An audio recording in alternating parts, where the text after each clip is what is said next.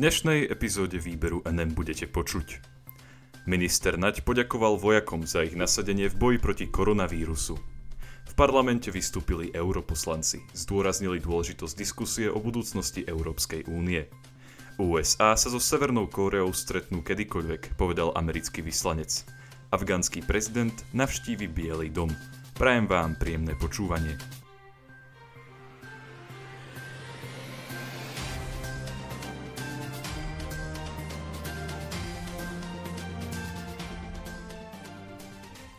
Minister Naď poďakoval vojakom za ich nasadenie v boji proti koronavírusu. Tlačová agentúra Slovenskej republiky informovala o tom, že minister obrany Jaroslav Naď v kasárniach v Rožňave poďakoval vojakom za ich nasadenie v boji proti pandémii nového koronavírusu. Vojakom takisto prislúbil investície do infraštruktúry a technického vybavenia armády.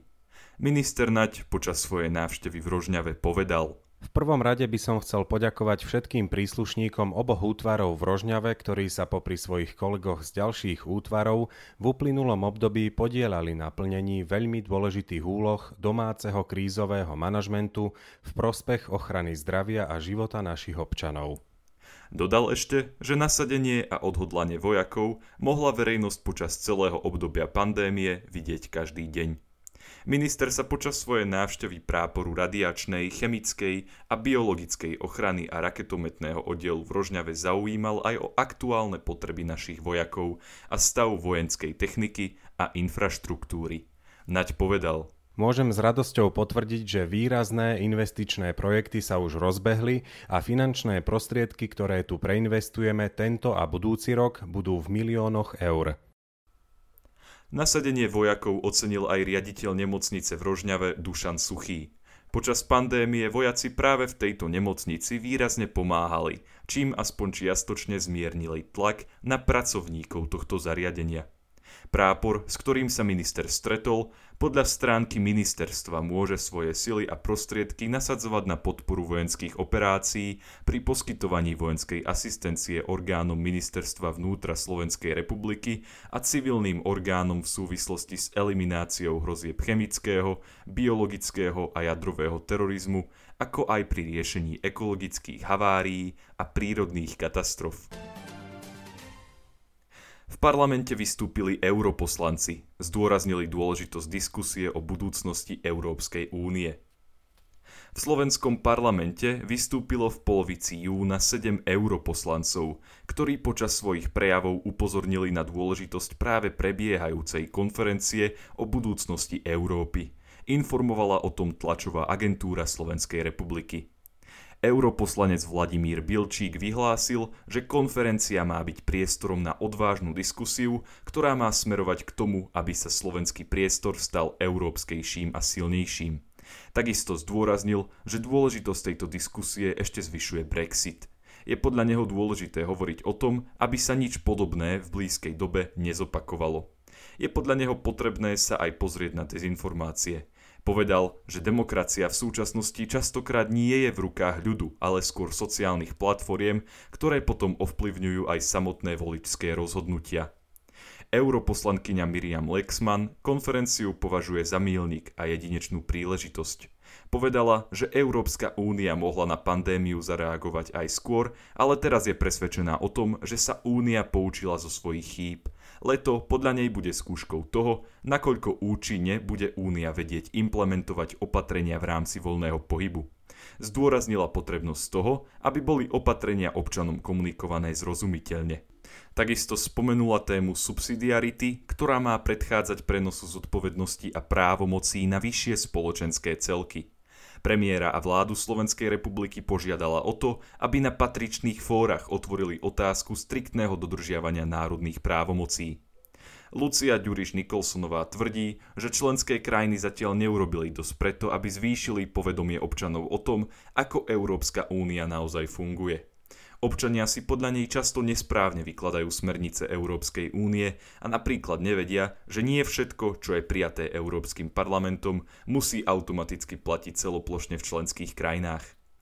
Na začiatku júna tohto roka šéf slovenskej diplomácie povedal, že hlavným cieľom konferencie o budúcnosti Európskej únie by malo byť to, aby Slovensko svojim hlasom prispelo k smerovaniu a budúcnosti únie a aby občania mali možnosť povedať, ako si predstavujú fungovanie Európskej únie a čo im na ňom prekáža.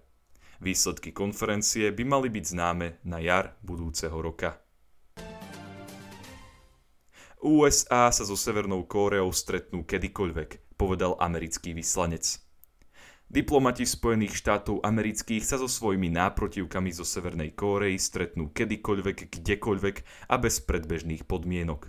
Povedal to americký osobitný vyslanec pre Severnú Kóreu Sung Kim.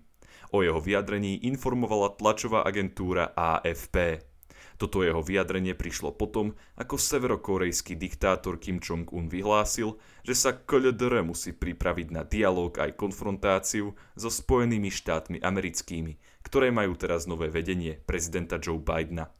Vládca Severnej Kórei vtedy reagoval na vyjadrenie nového prezidenta Bidena, že jeho administratíva bude voči KLDR uplatňovať praktický kalibrovaný prístup, pričom bude od tejto krajiny diplomaticky požadovať, aby prestala vyvíjať zakázané jadrové zbrane a balistické rakety. Vyslanec Spojených štátov amerických, ktorý sa na túto tému vyjadroval počas svojej cesty v Južnej Kórei, ďalej povedal – Naďalej dúfame, že KLDR bude pozitívne reagovať na našu ponuku stretnúť sa kdekoľvek a kedykoľvek bez predbežných podmienok. Výzva na dialog prichádza potom, ako americký vyslanec vyzval členov Bezpečnostnej rady Organizácie spojených národov, kam patrí aj Čína, aby proti Pyongyangu zaviedli všetky ich platné rezolúcie. Tie zahrňajú napríklad obmedzenie dovozu ropy do KLDR alebo vývozu uhlia, textilu, rýb a iných vecí. Severokórejský vládca Kim Jong-un minulý týždeň počas kľúčového zasadnutia korejskej robotníckej strany priznal, že potravinová situácia v KLDR nie je dobrá. Zlú situáciu zhoršujú pandémia a prísne kontroly na hraniciach, ktoré obmedzujú prevoz humanitárnej pomoci aj potravín do krajiny. Rokovania medzi USA a KLDR stoja od stroskotaného druhého samitu Kima Jong-una s vtedajším prezidentom Donaldom Trumpom vo Vietname. Vtedy sa dvaja lídry nezhodli v otázke prípadného zmierenia sankcií USA voči KLDR. Afgánsky prezident navštívi Bielý dom.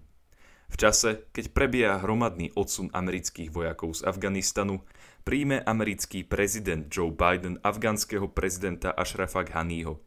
Spoločne s ním sídlo amerického prezidenta navštíví hlavný vyjednávač afgánskej vlády na rozhovoroch s Talibanom Abdullah Abdullah. Oznámila to hovorkyňa Bieleho domu Jen Psakiová. Informovala o tom agentúra Deutsche Welle. Táto návšteva vyzdvihne trvalé partnerstvo medzi Spojenými štátmi a Afganistanom počas pokračujúceho vojenského odsunu, tvrdí hovorkyňa Bieleho domu Jen Psakiová. Z Afganistanu sa v súčasnosti hromadne stiahujú americkí vojaci. Je to tak kvôli tomu, pretože prezident Biden v polovici apríla oznámil, že Američania z Afganistanu odídu do 11. septembra 2021, teda do 20. výročia najhoršieho teroristického útoku v dejinách, útoku na Svetové obchodné centrum v New York City. Vyjednávanie sa bude konať aj kvôli tomu, že experti sa obávajú nárastu vplyvu teroristického hnutia Taliban potom, ako americkí vojaci opustia Afganistan. Psakiová o tejto téme povedala, že Spojené štáty americké sa zavezujú podporovať afgánsky ľud diplomaticky, hospodársky a humanitárne aj po stiahnutí vojakov. Spojené štáty americké okrem tejto pomoci budú aj naďalej podporovať mierové rokovania vlády Afganistanu a hnutia Taliban. Ďakujem vám za to, že ste si vypočuli tohto týždňové vydanie výberu NM a dúfam, že sa budeme počuť aj budúci týždeň. Do počutia.